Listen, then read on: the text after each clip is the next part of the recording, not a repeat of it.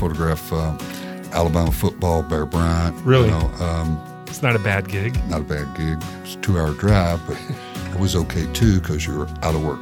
Yeah. And, and during that drive from Montgomery to Tuscaloosa, you, you're going the back roads. Some of my best pictures came on that drive. You'd see a farmer out in the field plowing or whatever, and I'd get I'd park on the side of the road, get out and walk through the field and talk to him and take pictures.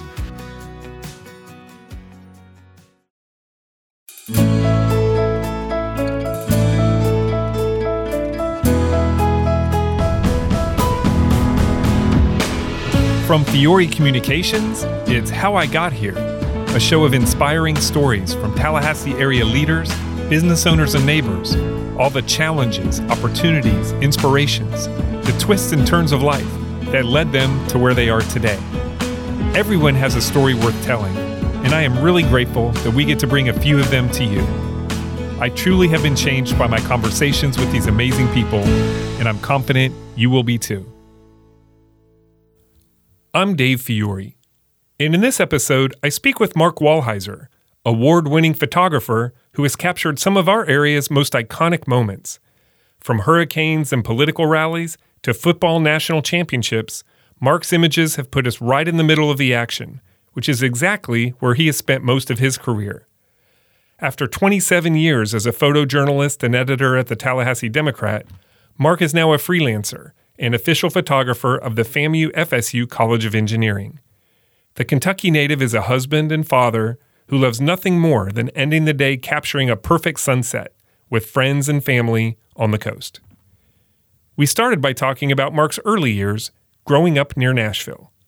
You grew up in Shelbyville, Tennessee, it- right? Just south of Nashville. right, that right. We, we call it shovel.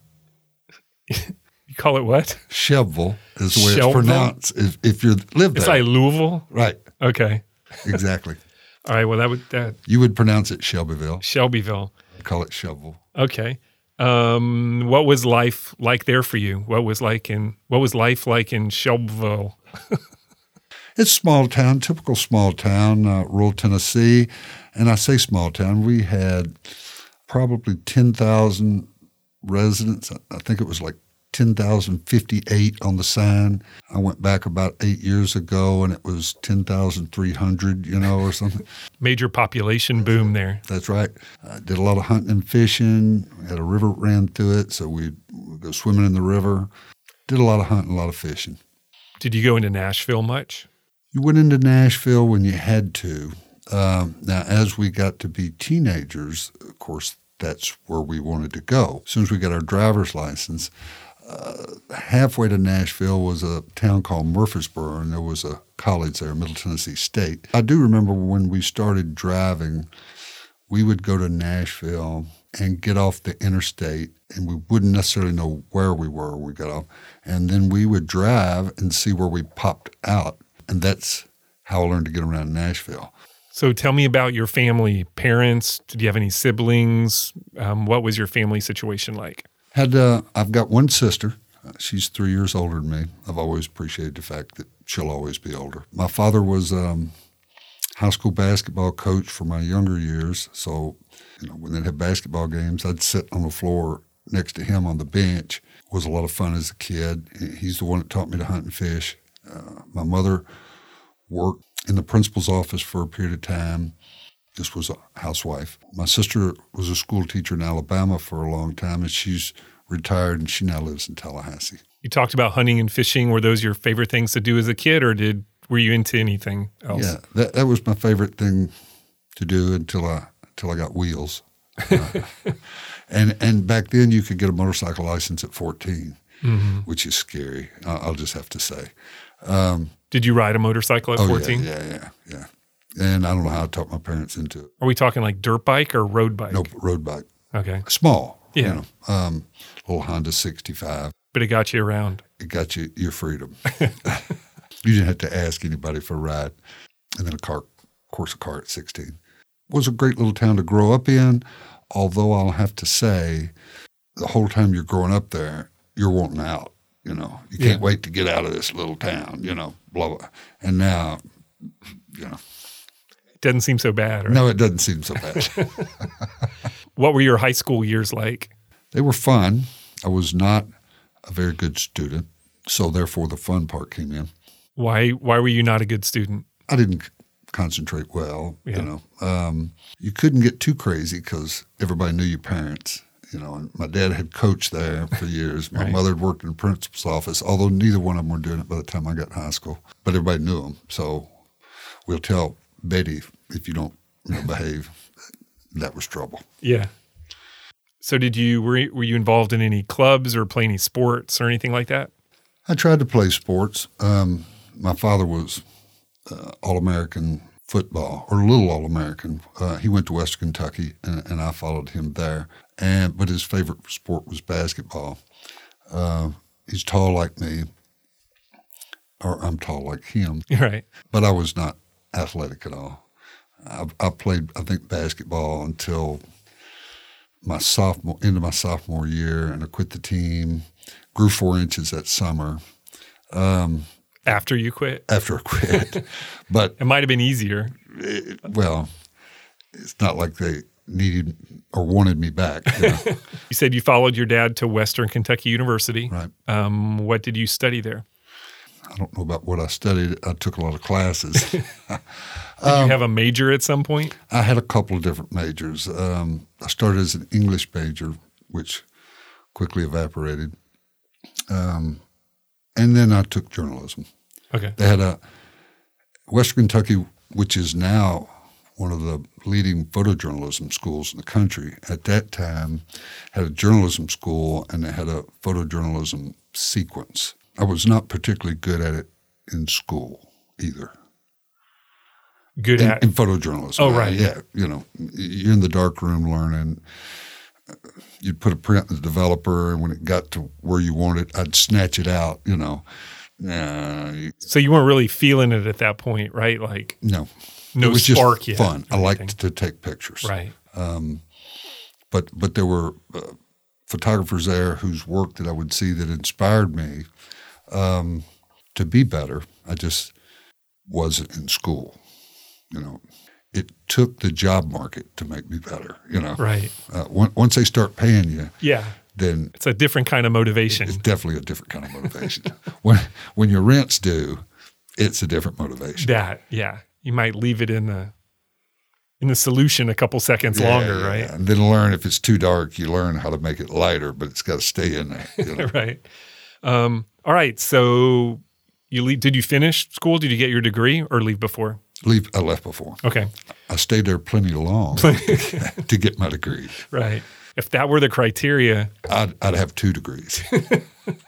I was a professional student. that's yeah. Well, you're not the only one. Exactly. Um, all right. So you leave Western Kentucky and you got a job as a reporter covering Tennessee walking horses, right? yes. What is a Tennessee walking horse? I, I grew up in Shelbyville, obviously, and that is the um, world headquarters of the Tennessee Walking Horse. It's a specific breed that's most common to Tennessee, and it, it's it's the walking horse part is specific to its gait.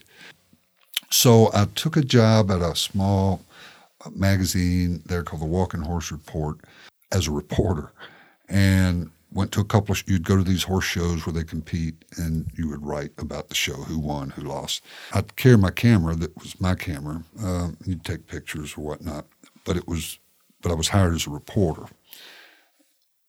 That didn't last long. Um, so i started taking more and more pictures doing less writing and finally that became my job I was taking the pictures at the horse show, and then a lot of these same uh, horse people would advertise in the publication. So you'd go to the barns and do portraits of their horses. I got a lot of compliments on the pictures I would take from the owners and whatnot, and the, then the more that happened, the more motivated I was to take better pictures and even better, you know. And so that's kind of what kicked it off. So you were being hired privately to shoot these portraits? No, they would pay the magazine because they were going to advertise the magazine. Oh, I got you. Okay. So then the boss would send you, hey, go shoot a picture of you know, so and so's two stud horses. Okay. you would go and you're supposed to photograph the horse, and he's in front of you, and one of the grooms is holding the leash off to the side, and then there'd be five or six people behind you waving towels and whatnot, or, or squeaky toys or something to get the horse's ears up to make them look, Right. uh, and and rear their head back. But to me, the picture was always behind me of the people that were, you know, acting all foolish trying to get the horse's attention. Right. Well, as it looking back at it now, that was the photojournalism part was behind me. right. you know, the the pay- real story of That's what's right. going the on. paycheck's in front of me, but the story was behind me. Yeah. So That's interesting. All right. So I know you had a couple classes. Did you know what you were doing with the camera? Did you know lighting and f stops and all that kind of stuff? the basic f stops, you know, maybe a flash on camera, uh, correct exposure. Working at the Walking Horse magazine or, or newspaper, it was actually a tabloid type uh, newspaper. I made a lot of mistakes there. Yeah. And so I can understand why they didn't pay a whole lot. It was a challenge, particularly since I was a one man band. There was nobody to learn from, if you will. Right. Um, so you're totally self taught there. Um, and that that was a challenge. You know, you, you couldn't go uh, you couldn't go to YouTube and check out. All right, how do I do this or how do I do that? Um, And not only that, but for our younger listeners, explain to them how long it was between the time you actually took the photo. And it wasn't like you could go back and make it up, right? It was it was then and there. you you didn't look at the back of your camera, Right. You're not looking I mean, No. you So- you would bracket it, right? To right? And you you drive an hour to do a shoot and an hour back, spend an hour or two in the dark room, and if it didn't turn out right, now you got to go back and do it again. Right. They're not happy. Your boss isn't happy, which makes you not happy. right. Um, so, you, you, trial by fire, you learn quickly, or you, you work in a grocery store. You know? right. I remember I worked there a couple of years, I guess, and after a year or so, I felt like I needed a raise. You know, uh, my rent, my goodness, was sixty-seven dollars and fifty cents a month. Yeah. So it was killing me. I needed a raise. Well, he wouldn't give me a raise. Boss wouldn't give me a raise. So, but he would pay me extra for extra work. I made more money cleaning the bathrooms after work than I made as the photographer. That's a lesson learned, right? That's it. Wow. Better better get on up the ladder quick. You know? I also read where you said that even at this point, you didn't feel like photography was your calling. you know, first job out of school, I liked taking pictures. Yeah. Uh, I wouldn't even call it photography, you know, at that point. I just liked taking pictures. But it was not until I got hired in Montgomery and started working at the newspaper, which was a general circulation daily. In fact, both a morning and there was an afternoon paper that I started to develop, you know, the photojournalism Right. calling, if Right. you will. So you were a general staff photographer. You did breaking news, features, all kinds of stuff. That's right. Yep. uh, sports. I'd, I'd go photograph um, Alabama football, Bear Bryant. Really? You know, um, It's not a bad gig. not a bad gig. It was a two hour drive, but it was okay too because you were out of work. Yeah. And, and during that drive from Montgomery to Tuscaloosa, you, you're going the back roads. Some of my best pictures came on that drive. You'd see a farmer out in the field plowing or whatever, and I'd get I'd park on the side of the road, get out, and walk through the field, and talk to him, you know, and take pictures. So um, I always try to leave early. We covered a, a vast area of the state south of Birmingham to the Florida line, and so there were there were a lot of little towns that I would go and shoot assignments at. High school football, at you know, um, most all of it was black and white work back then, and in the dark room. So you you you had more leeway with black and white than we had color slide film. So you had to be on. It, it had to be good, especially trying to shoot night football with a flash because they didn't have enough stadium lights to. And the film was slower, slower speed. Right. So, I mean, that's a lot for somebody with, you know, limited experience shooting, you know, shooting horses. It's all of a sudden you're being thrown into, you're shooting Bear Bryant and Uh, um, marches from Selma to Montgomery. uh, Yeah. both uh, civil rights marches and Klan marches. Wow. Food shots. You would. We would go and photograph ladies' teas at the country club where the women get together on a Tuesday afternoon Right. and drink tea or whatever. So, did you feel like you were starting to get the hang of the technical side of it and developing an eye at this point? I was starting to develop an eye. Certainly, um, I mean, photography, you know, is 150 plus years old, but there's still, it is not an exact science. Even today, it's not an exact science. I can promise you. but back then, um, for a young man, and I was 23 when I went there, I guess it was a challenge. And again, you did you couldn't Google up answers, um, but at least I was with a staff of seven photographers and two photo bosses, a chief photographer and a director. If you made a bad mistake, which I'd made a couple, Yeah. um, Like what? Like what kind of mistake? the boss, um, the director of photography, he went out with a reporter one day and they were riding around in the country outside of Montgomery. I don't think they were working. I think they were just out. Uh, there might have been a bottle involved in that. I'm not sure. Right. But they, and we listened to police scanners. We had two-way radios and stuff like that. There was a um, some people that kept lions at their house. Don't ask me why. Lions? Lions. Okay. And one of the lions got out and killed the husband and had the woman trapped in the house. And it was not far from where they were out riding. So they responded and he shot pictures of the police officers, you know, the sheriff's deputy would be, that showed up and shot the lion and stuff. Came back and pitched me a couple rolls of film and said, soup this. Mm. Uh, I don't like where this is going. Uh-uh. at, at least I was smart enough to not put both rolls of film in the same developing can. I separate them so that if you make a mistake, you don't lose everything. Right. Well, I made a mistake. Uh, I put the, I put the wrong chemical in first, so that that roll's no good. Hmm.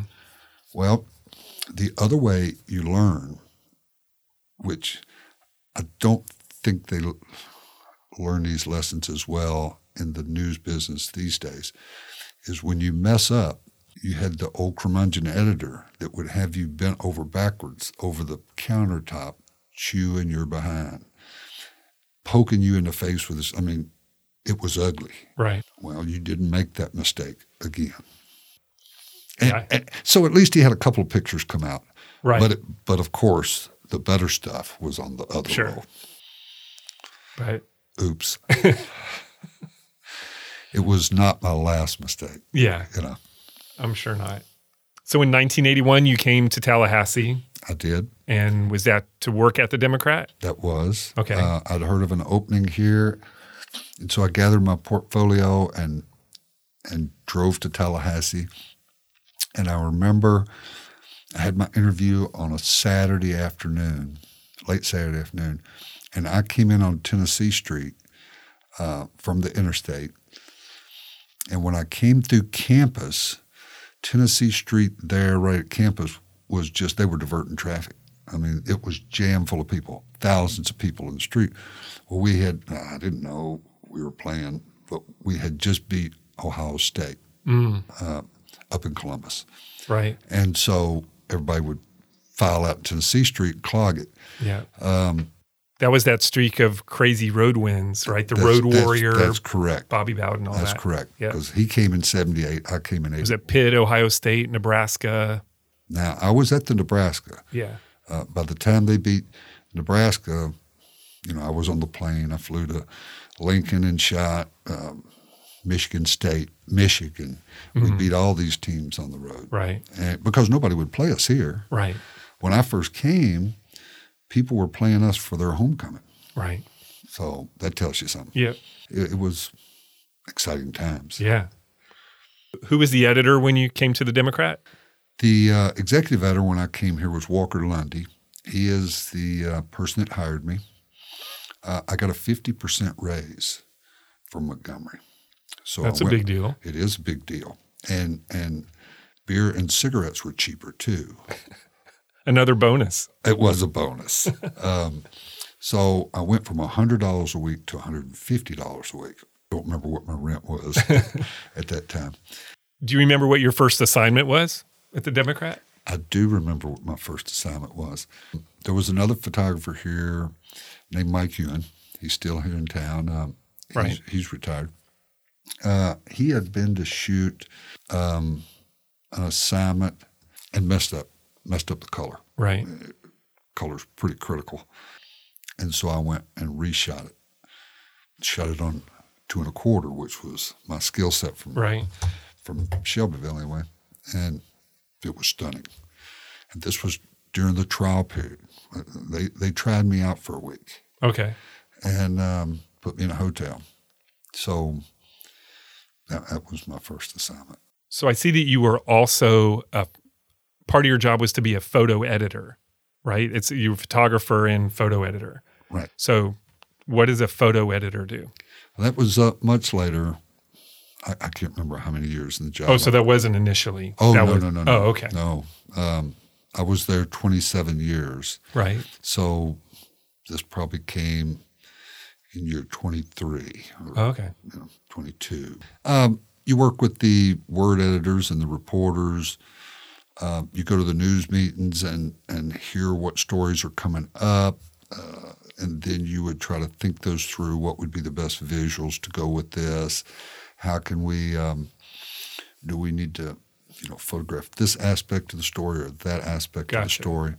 And then you would create the assignments for the photographers to go out and shoot. Okay. So it's planning the content that That's- goes with the story. That's correct. Okay. That makes sense. Did you like that? That sounds fun.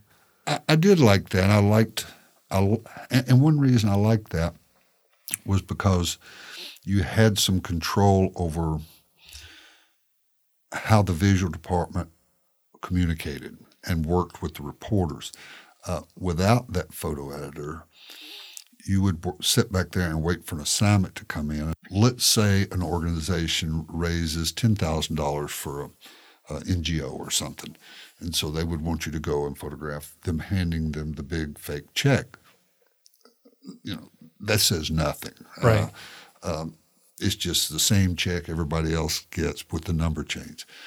Instead, you know, we would w- rather go photograph what that check is going to do. And so, if you're in the news meetings and working with them, you have a, a chance at the beginning to redirect some of that stuff. By the time the assignment comes back to photo, it's too late. You know, their their heads have already moved on to the next day, and Right. um, So when you started at the Democrat that first week, I mean, I know you didn't know you were going to be there for 27 years, but did you feel like this was a place you could work for a while? It was a. I, I liked it. I liked the place. Um, there were plenty of folks that were young folks that were my age, so you, you could have a relationship. There were there were also plenty of curmudgeon editors, you know, uh, but you learned from them, even the word ones. Um, I didn't make as many mistakes as I did in Montgomery. That's depending on who you ask, but it was a good place to work. I will say my plan, my, my five year plan, was to I'd worked three years in Montgomery, was to come here and work three years, and then move on up to a bigger paper, Orlando, Miami. You know, Right. That was my plan to be gone in three. Didn't work out that way. Didn't work out that way. Okay, I know you've been arrested four or five times Let's not go there. I mean, during the during your you know the yeah. the execution of your job there you go. duties. Yes. Um, so I know most of those had to do with being somewhere where the police told you not to be, but you needed to get the shot, kind of thing, right? Is that correct. is that mainly what what those situations were? That, that's totally what those Right. situations were. So how do those how do you balance those two things when your job is to get the shot you're supposed to get, but the police say you can't cross this line or you can't go in there or whatever it is? Well, guess how? Well, guess how? I know at least a few times. guess how I did that? Right. I went there anyway. Right. Um, I, I've never had a record, never spent more than a couple hours in jail. Um, most of the two of the times I was released there on the scene. And what I didn't know then, but learned during my career, you know, I, I felt uh, proud of the fact that by golly, we won. I did have a right to be there. You've released me. I could be on the, I mean, I was, it's a sidewalk. It's a legal place to be. Right. You know, there are a lot of onlookers standing there, but you just didn't want me there because I'm taking pictures because you didn't run the other folks off or arrest them. So I was in the right. Walker Lundy picks me up and says, Well, I, you're right. You, you had a right to be there. Um, now I can't wait to get back to paper and see those pictures. I said, Well, I don't have any because they came over and told me to stop and they arrested me. He said, Well, you had a legal right to be there, but you're the loser. The cops won. Mm. You don't have any pictures to show. You get some pictures first, you know. Right. Then go there. Boom, you know. And, and, and he was right. So, what positive came out of any of those things? I'm not sure, you know. But it's checks and balances. You know, it's a dance with law enforcement at, at that time. I mean, I know they're doing it for your own safety, but no. Well, well, I, I don't want to say no. So, some sometimes that is the case, uh, or they don't want you to see what's going on. that's, on. That's what it was in these particular things. They used the safety. I mean, there's nobody shooting a gun. There's no. It was. A, we're talking a house fire, um, uh, and, and you're talking across the street but you've got a camera, and the rest of the folks standing around don't. They know you're with the newspaper. I mean, they, they knew my face. Right. Um, if you let that get by, then it just keeps happening, keeps happening, you know. So, Is it a case where they caught you somewhere or they said, stay here and you just they said, went around them? Yeah, yeah, you can't be here. You need to move back. It's like, well, here, here's all these other people about them. No, no, right. you got to move back. You got to go over there across that street. No, I don't think so. But I mean, they got the gun, you don't. So right. you go across the street and then you work your way back. That's right. That's yeah. right. Um, I can remember a shooting on Franklin Street, and it, there was a guy held hostage, and so the command post was set up somewhere, and they said, you know, you, you as you cross the outer perimeter, they said command post is up by the so and so. Okay, okay your head that well, I don't want to go to the command post because they're going to have all the media just corralled right there. It does me no good. I, I'm not, you know, the reporter needs to be there to write the official account. So I did an end around and was coming where I thought I could get an angle and kind of going through the woods. And I heard a police radio crackle and it was then Under Sheriff Larry Campbell's voice that said, "Watch out, Wallheiser's not here at the command post, so he's out there somewhere. Keep an eye out for him." well, there were two officers laying in the bushes, you know, with their scoped rifles, whose radio was coming over. One of them stood up and just pointed, and I left. I'd been busted, you know. Right. And I don't remember the rest of that, you know, how that turned out, other than it didn't turn out well for the hostage taker. Did you ever feel physically scared in those situations? Not in those particular situations. Now, I was involved in one shooting when I worked at Montgomery that was pretty hairy. And, and then there's certainly been other stuff I've covered. Uh, the riots in Baton Rouge um, were unnerving. Situations that you would cover where you didn't necessarily have a friendly side, you know, right that, that you could retreat to in 2008 you decided to become a full-time freelance slash contract photographer um, what led you to that decision at that time i didn't decide that that was decided by um, an editor and that was kind of the start of the layoff firings spiral that the news oh, okay. business has been in so wasn't my decision, but you know, I've liked freelance work. Right. I didn't realize that was that was kind of one of the first steps in the. I was one of the early ones. One of the early ones. Okay. Yeah. So it's worked out pretty well for you. It has. There can always be more work. Right. But um, so tell me some of the organizations that you've freelanced for. Oh, I'm contract photographer for the New York Times, Washington Post, Getty Images, Associated Press. And, and much like the news business, one of the things I like about freelance is every job's different. I mean, I've got some specialties, but uh, so tell me how that works. Do you do the do the organizations or publications do they choose you specifically or is it regionally based and they've got something going on that's a within an easy drive for you and they you're part of a pool that they select from or how does that work it's generally um, uh, region based they got something nearby and they check their sources and say, oh we've got a guy yeah he's he's near there so they call you see if you're available and and, and my region like getty images i, I shoot uh, all the hurricanes for them shoot elections for them uh, shot the right over in Baton Rouge for them, so it's six or seven days. So my my area for them is is much bigger. Um, Do you like leaving the area to shoot stuff? I, I, I much prefer leaving the area to shoot hurricanes. Uh, Me too. I hope you always shoot out of the area. I hope I always hurricanes. shoot out of the area. Yeah. Um, especially living on the coast. Right. But um, and when when I used to travel with Bobby Bowden all over the country, I loved that travel. I was a younger guy. Plus, it's you're covering Bobby Bowden. You know, right. you fly in on Friday, fly home on Sunday. You eat free, and he was a class act too. You know, yeah, you could sit on a bus with him or whatever. You know, sit right. down and eat. Uh, go to his office. So the, the travel has not been crazy. Hey, everybody. I'm very pleased and proud to announce that How I Got Here is now sponsored by Socially Loved TLH. When I realized that the podcast may actually be getting listened to, I wanted to find a partner that would have the same general goals and benefit from reaching our local audience. That's why I'm so excited about connecting you with Socially Loved TLH. You have probably seen their books around town for years, but wait till you see what's coming in April. It's a similar concept, reinvented in a new and exciting way.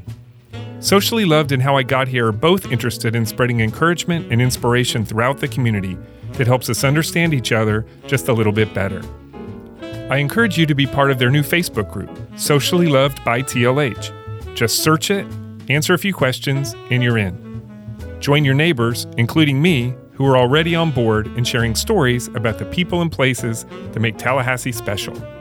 Check it out today. Again, that's Socially Loved by TLH on Facebook. Thanks again for listening. Now back to the show people may not think of this initially, but you know, being a, a photographer is a physical job. You lug a lot of stuff around. You have to get in crazy positions to get the shot that you want. I've I've read that you have had back surgery, shoulder surgery, knee problems. Tell me about the impact of the physical side of of years of being a photographer. It has its wear and tear items. Uh, basically, you know, in the early days at the at the Democrat, you're chasing a lot of uh, you're doing crime stories and whatnot, um, and even over uh, in Baton Rouge, you're you're basically carrying two bowling balls around your neck, mm-hmm. six to eight pound. They're bowling balls. You're running down the street with two bowling balls bouncing. Uh, then you got a forty pound bag on your right shoulder or, or back and forth.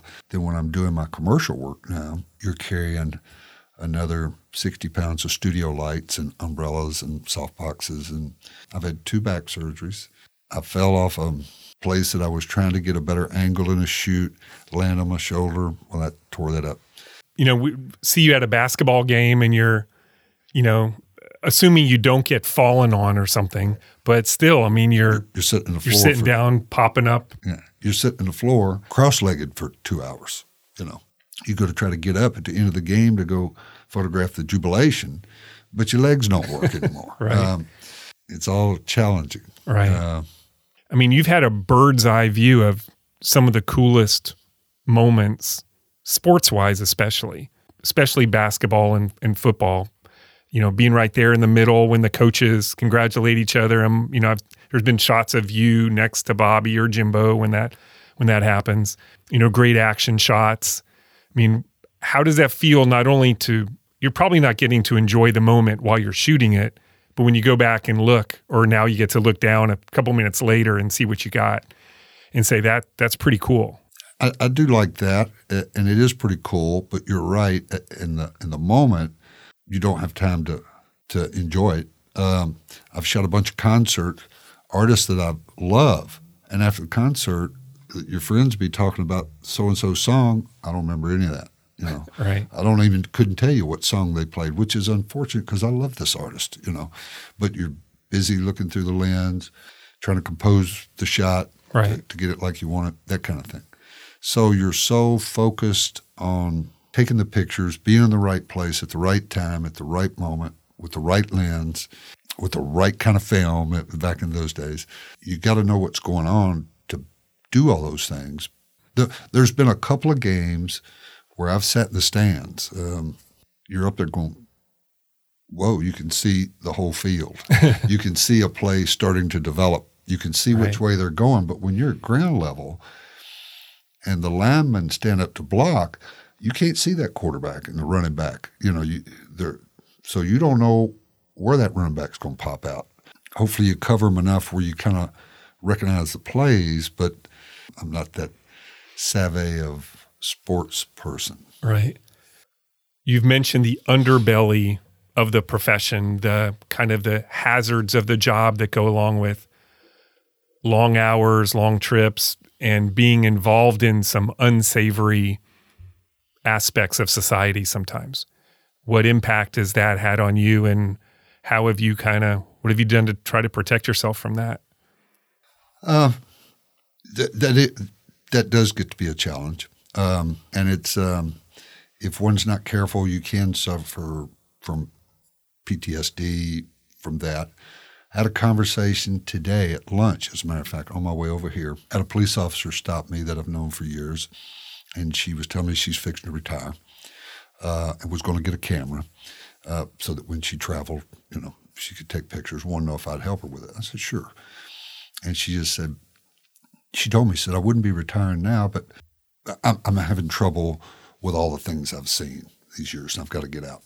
Um, and that I totally understand, uh, e- even more so for them because they've, they've got videotapes of these crimes or or crime photos, and I got to look through and look for detail. I mean, just over and over. Well, the same thing. Um, I did a crack cocaine series that I did for eight months, um, where you're you're dealing with the underbelly of the crime scenes, the uh, drug dealing. I mean, you're right in the middle of it, right? Yeah, yeah, yeah. Um, in fact, yeah, I mean, they they've dealt crack in my car window, and I picked up a camera and shot. I had it ready to go down beside me. He's leaned in the window. I mean, you know, he could have pulled out a knife, I guess. You know, and there's a cop further back watching this, but they can't be there that quick. Right. Yeah. Um, and um, you know, another time during that series, I wore camo clothes, painted my face, wrapped my tripod up in black tape so it wouldn't reflect, and then crawled hundred yards over um, on the FAMU campus, backside of FAMU campus, and photographed a drug deal outside the barbershop. Now I did have a police officer with me. That it's not. a- I, I lived with some crack addicts. I mean, not overnight, but all day and all night until it's time to go home, go to bed. You see and hear a, a lot of stuff that you sometimes want to just grab them and say, "Hey, you're not thinking right," you know, but you can't. You can't interfere. I, I it seems similar to like being embedded in a military unit, right? I mean, you're you're supposed to be invisible just as much as you can be. That's correct. That's correct. Uh, but they're following code of ethics, and whatever's going, on. it doesn't keep them from getting killed. It doesn't keep them from uh, reacting to each other's situations. But when you're out doing some other stuff, there is no code ethics. There's no, um, you know, after several years of that, it gets, it's a challenge. It's a challenge. so how do you deal with that? Um, well, you know, psychologist helps, uh, especially in the early years, um, and then you, you learn to recognize it and, and hmm. back off of some of that stuff. I, I don't do that near. I don't do it one hundredth of what it used to be, uh, because the clients I work for now, that's not generally there. Right. It's not what they're after. But uh, but I'll tell you, I, I don't regret any of that, covering any of that, because like the the crack cocaine project, that was when it first came to Tallahassee. Nobody knew about it except the people This is 1988, right? It's 88. Right. Uh, the the people selling it, the people buying it, and the families affected by it, and the police. They, were pretty much the only ones. That, and so the rest of the people in Tallahassee needed to see it. They needed to know what was going on uh, because what started in one part of the town is going to go to the other. I mean, it's when it comes to drugs. So a lot of this stuff, um, people need to know about it. You know, they a lot of them don't want to know about it because life is a lot nicer if they don't. But it's hard to not know about it when they open the morning paper and it's right there on the front page. And I guess they can close the paper and put it down and not and not see it, but they're better off to know about it. Well, similarly, a completely different kind of tough situation, but you went in and photographed Hurricane Katrina, right? Among what, like maybe around 20 hurricanes total over your career? Me? Something like that? 43. 43. 43 hurricanes and tropical storms cover for um, news 43 hurricanes. All right. and tropical storms. But Right. yeah, And major storms where, I covered um, hurricanes for years for Reuters, and my, my coverage area was Cedar Key to the Texas state line. That was all my territory. wow, So that's most of the Gulf Coast. I mean, yeah, a big chunk of it. yeah, Yeah. And and there were ones that came in here. I lived in Tallahassee then, not on the coast. Still didn't want them to come here. Right. But you know, I took four feet of water during Michael, so and my poor wife gets stuck cleaning up because I'm off wherever you know Mexico Beach or Right. where, wherever the hurricane is. So you're shooting probably aftermath and impact, but sometimes as it's happening, right? You're in the mid, you're in this storm. That's correct. I, I, I always want to be wherever the eye is going to be. So it becomes a forecasting and guessing game for me when I'm driving to. So you're the Jim Cantore of photography. well, we were, uh, you know, photojournalists were the original storm chasers. Um, now they've got these storm tracing vans, and people like to go and shoot video of tornadoes. And uh, but photojournalists were the original ones. I mean, we went and covered them for the news. Right. Uh, we didn't have all these little spinning whirlywigs on top of the vans and whatnot. um, so you're listening to police scanners back then, and nowadays you're you're online or or streaming, you know, weather stuff and trying to figure out where it's coming in, and at the same time you're on the phone trying to find hotels to book. And then if it moves, goes the other way, and you're driving, you're calling, canceling this hotel and booking another one further down.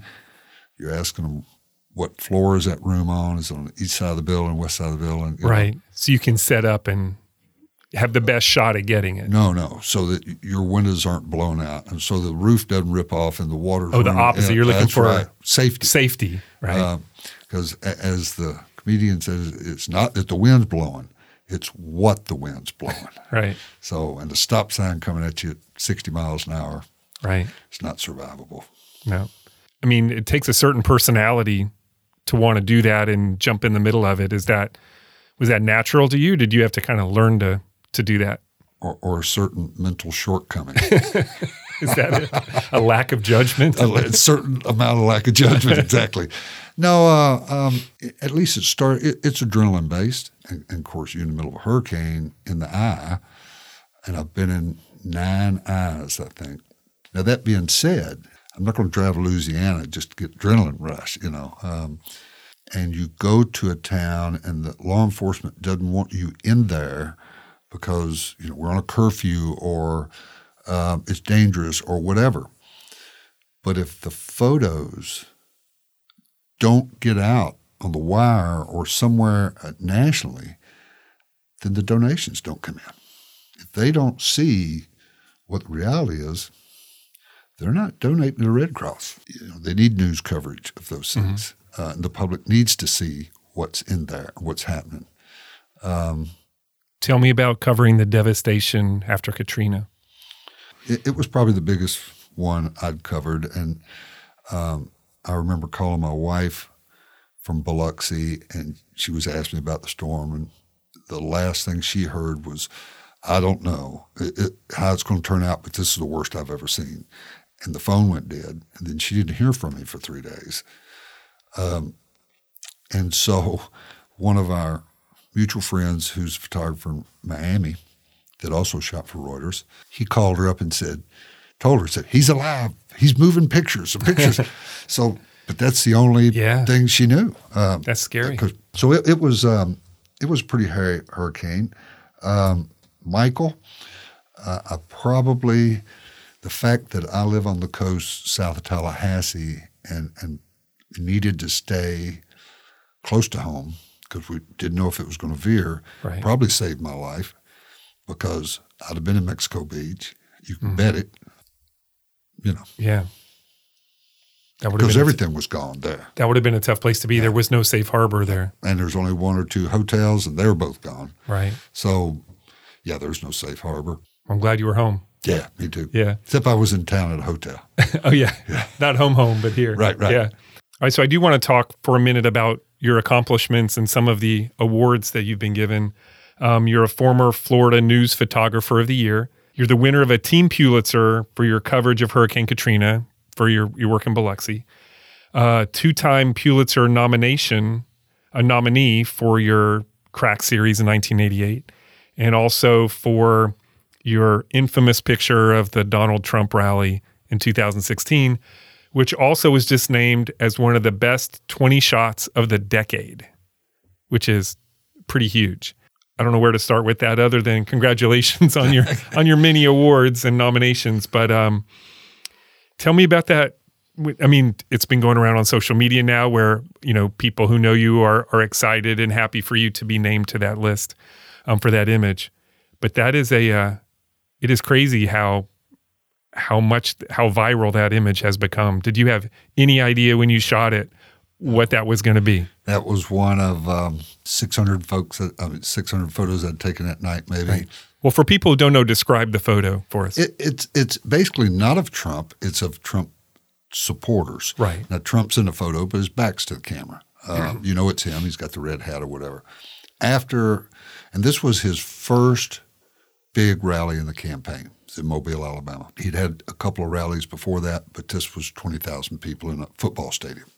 And and after they talk on the stage. Um, then they'll go down typically if they're campaigning. They don't do it once they get in office. Right. They'll go down along and, and work the line uh, and shake hands with people. A lot of times, then they'll bring the press up on the walkway or the runway, the stage, so that they can photograph down. So there must have been 20 of us up there. Uh, myself, I was shooting for Getty, you know, AP's there, just every major thing.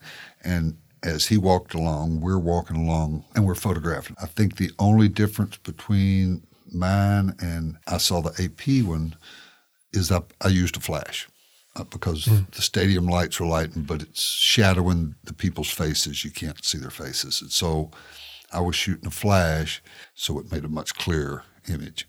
And it took off. It's that look in that young woman's eyes. I and the think baby. that- She's and the holding her baby out there. Right. Uh, and Chris um, Carilla, I'm not sure how you pronounce his Mm-hmm. name. He is the columnist at Washington Post. Apparently, the next day, wrote a column and took that image in his column and dissected it and told his readers what each person in that photo, what was going on in their mind. Right. He gave them all backstories. Right. he gave them all backstories, and then and called for me to win an instant Pulitzer in his column. And of course, I didn't even I didn't know this, you know. And somebody finally said, "Hey, I guess you saw the Right. No, what are you talking about? it really is kind of a, attributed as capturing the fanaticism of some of President Trump's followers. That's correct. That's and correct. uh, it's a great photo for anybody listening who hasn't seen it. Just uh, it's not hard to to find on the internet. You know, and, and in fact, I have uh, what I googled Trump photo, just those two words, and that one popped up. I didn't put name with it. I mean, my Right. name or anything, um, or famous Trump photo. It pops up. That certainly is uh, the first thing I've ever had that went viral. you know. Yeah.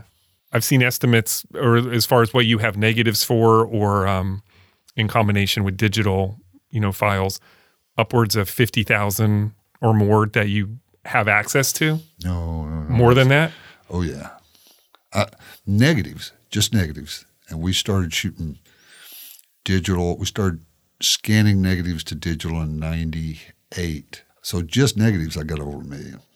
A million? Yeah. Individual pictures. Wow. And I've got, and I have them all. I mean, the Democrat, we didn't have room to store them. They kept them three years, and after three years, they give them back to you. Uh, a lot of a lot of photographers threw them away. So you own the rights to them. That's correct. They're yours. Okay. And so, um, majority of those aren't digitized; they're just in negatives.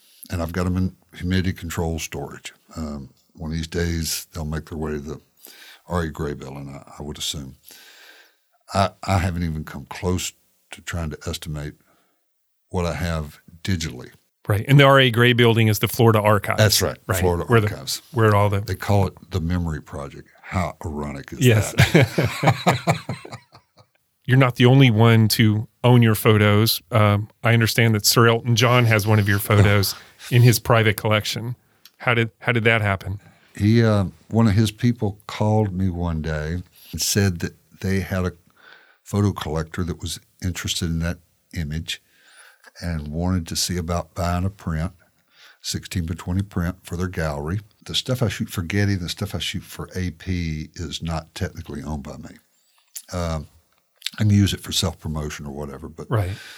and so I told her before I passed that along, you know, the request, I needed to know, and they're going to certainly ask, who are you talking about? Who's wanting that image? And when she said Sir Elton John, I was like, oh, really? So it, it turns out, unbeknownst to me at the time, that he's one of the largest private collectors of photography in the world. He's got seven seven galleries or six. They printed it at the Getty Gallery in London, shipped it to me to sign, and then I shipped it on to Elton John. What was it an image of? It was the Trump rally. Oh. That was the one he bought. The One photo that we were talking about right. earlier? That's right. One of one of his galleries, and these galleries are in his homes all around the world. The one in Atlanta is the photojournalism gallery. So, in addition to freelancing now, you also have a job at the FAMU FSU College of Engineering as a photographer and a digital media specialist. Right. So, tell me about that job. Started with them last December. I had done a freelance job for them the summer before. And so she told me at that time that they were going to, she was trying to get a part time job. So I worked 30 hours a week for them. Love it. Um, gives me, that's why I'm here today. Get off at 2 o'clock on Thursday. I'm off on Friday. So, what do you photograph for them? Oh, a lot of cool stuff. They got three wind tunnels out there. They got robots. They do a lot of um, environmental, chemical engineering, and I mean, these kids are smart, man. um, so I'm back working with um, a team of folks, um, and it's you know interaction, uh, working together, you know, on stuff. It's great. I love it, and Great. they're and they're good to me out there. Yeah. So, you live in Shell Point. I live now? in Shell Point. Uh-huh. So, tell me about life on the coast. I assume that's kind of a someplace you've wanted to be, and now you get to to be down there. Yeah, I, I originally bought that place as a a getaway back when I was working full time, um, and um, so then when I left the Democrat, I couldn't have two houses. I'd sell one, so I sold the one in town. Moved down there. Great, love it down there, except when the water comes up. The rest of the time, it's great. Right. You know, um, and, and- it's not the water from above; it's the water from below. You know. But I've only been flooded twice. Dennis and Michael. Not this time of year because it gets dark too early. But normally I leave work, go home. You got a couple hours. Get the golf cart, ride down to the beach, open my beer, take pictures of sunset, play Right. with the dog. It's great. Yeah, I was going to ask. Um, I mean, some of the most striking photos I've seen of yours recently are those exact shots. Your dog, crazy shots of your dog at sunset and playing and with tennis balls and in the water. And I mean, I got to tell you, they almost look like they're not real. That They are real. photoshopped in some way, which I know they're not because you did it. Right. But um, they're they're amazing. It, um, it it's fun stuff, and, and they you're not being paid to do them. You're drinking a cold beer while you're doing it. You're listening to radio. You know, I'll have my radio in the golf cart going, and we just sit out there on the beach or surrounding areas, and um, you know talk to your friends, your neighbors when they come by. When the sun starts happening, some days are duds, but even the duds are good. You know, Right. uh, it, it's crazy. There's an 800 foot long stretch of public beach there. And the amount of different stuff you see in that 800 feet amazes me. I mean, I go to the beach and look, won't be anything happening. So then I'll drive down to a friend's house that's got a different view of the water, and then the other way to another. And you come back by, and there's a dude lighting, uh, doing flame throwing. you know, he's breathing fire down on the beach. It's like, what the hell? What are you doing? You know, where does this come from, right? Well, he Yeah. lives in Wakulla County, and that's what he does. And so then the next time I see him, he's got his girl and he's teaching her how to do it. Well, that's a picture, right? I mean, Yeah, you know, for sure. what? How can you not? That is not a typical date night. No, no, it's not. So, and then untold number of weddings. You go down at dusk and couples get married. Um, they have great sunsets there. Winter sunsets are the best. There'll be a, a lot of times there's a lot of people on the beach watching sunset. They got their phones out, taking pictures, stuff. As soon as that sun goes below the horizon line, they're all going back to the car, get in the car and leave. Now I got plenty of room to work because to me, the sunset is not until after hmm. it sets, if you will. You know, that's that's when it's just starting. so that's a tip for the that's- amateur that's right. photographer, right. That's that's when the color is fixing to happen. That's good to know. Yeah. I didn't know that. That's right. There you go. Yeah. I'll take advantage of that next time. I'll look real smart. I'm like, Right. hey, everybody, this is when it's just getting Yeah. started. Hold, Trust tight. me. Trust me on this. That'd be one of the dud days. Yeah, that's right. Probably. Uh, Um, so you mentioned your wife several times throughout this. Um, please tell me who who your wife is and um, maybe how you met her and and what it means to you to have her in your life. my wife is Jeannie Booth. We met at the Democrat. She worked on the advertising side. I worked on the news side. Back in the day, that hallway that went down between That was them, an important barrier. it was a it was a barrier. You Yeah. you didn't really cross unless you had business over there. Well, once I spotted her, now I got business over there. you got plenty of business on the other a other lot side. of business on the other side.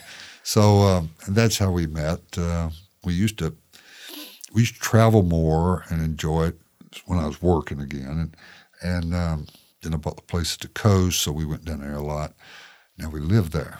Fell in love with her and been uphill since, or downhill, whatever. the good direction, either way. uh, So what what has she added to your life as as your partner? She's added a great deal. She's um, she is probably the main reason for my positive attitude. When I worked for the Democrat, I could have very easily been described as a sourpuss, uh, hard to get along with. Um, she has taught me to to look at the brighter side of everything. You know, on those days when when everything goes to shit, there's still a bright side on some of it because this didn't happen bad or that one didn't happen bad Right. or you're still here or and, and and that used to just go over my head you know what are you talking about look, look at all these bad things that happen nowadays that's you know I, I know the bad things that happened today it went, it went to crap and and I can write them all down but this didn't happen or if if that one bad thing hadn't happened then this other wouldn't have happened you know so Yeah. therefore that has helped my freelance career because you can't be a sourpuss and work for yourself you know? Right. you have to put on Nobody a better wants face. to work with somebody with a sour face. No, no. So, um, so that's helped tremendously there, Yeah. and I, I got to give her all the credit for that. Yeah. You also mentioned a son. I have a son, Justin. He's um, 30 now, and he works for Game and Fish. Loves it. He, he's a fisherman. Uh, loves being on the water. And they, I didn't see him a lot fishing in our area until the county finally put a boat ramp in there. Now, he, you know, now sometimes I get out in the golf cart and drive by, and there's his car there. So he's out there fishing. It's like I hadn't heard anything from him. I go put a note on his car. What the hell? uh, but uh, then he'll come now and stay couple days, whatever, fish out of there. And, Nice. uh, good kid, love him. Yeah. Proud of him for his accomplishments. You know, um, FSU graduate. Yeah. Gotta like that. Always. um, so, Mark, looking back, what is the one thing or person that has changed or altered the trajectory of your life to this point? Is there anything that stands out to you? Certainly. I would say my son, for one. Uh, everyone knows uh, when you have that first child, and in this case, my only, your life changes that day. Right. Um, I mean, from that moment, it's going to be different. I'm not saying good or bad, but it's different. Uh, so that certainly has been uh, life altering. Uh, my wife Jeannie, uh, the change in attitude to a smaller, much smaller degree, but it's certainly incremental. All the things I've covered in my career, yeah, have been little life changes, um, good and bad. Now, the life that I've led, the things that I've witnessed, and and have been certainly accumulated. You know, yeah, life changes. All right, this is the final question. The name of this podcast is How I Got Here. So we talked about what got you to this point in your life. Where do you think here might be for you in three to five years from now? Retired. yeah, is that the goal? That's the goal to make it to retirement. um, I can legally retire this April, uh, but I, I, don't think I will. I mean, I'm, I'm going to keep working in engineering. Um, is my plan maybe be choosier about the freelance stuff that you do? The job I got in engineering allows me to do that already. Yeah. And that's nice. Um, I can turn down the, the crummy ones, if you want to call it that. Uh, you know, I found out that generally the cheaper jobs that just want you to shoot something quick and they're not going to pay you much, those folks cause the most problems in your life. any do. of them. yeah. And I've had the luxury of being able to fire some of those. Yeah. Um, and it, it's great. Uh, mm. Nobody wants to fire anybody, but those, sometimes it's for the good. It is for the good for yeah. their for them too. I would assume. Yeah. But um, I'll never put down a camera. I don't think.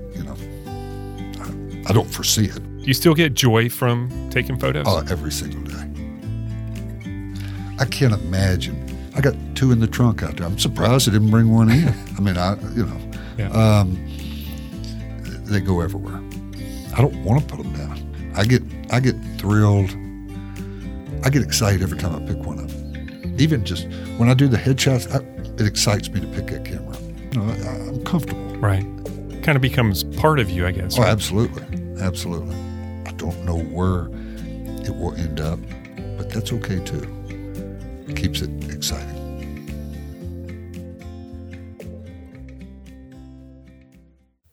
That was Mark Wallheiser.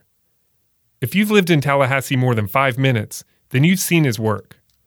And if you plan to attend a political rally this election cycle, just remember that Mark will probably be there, and you could end up being famous.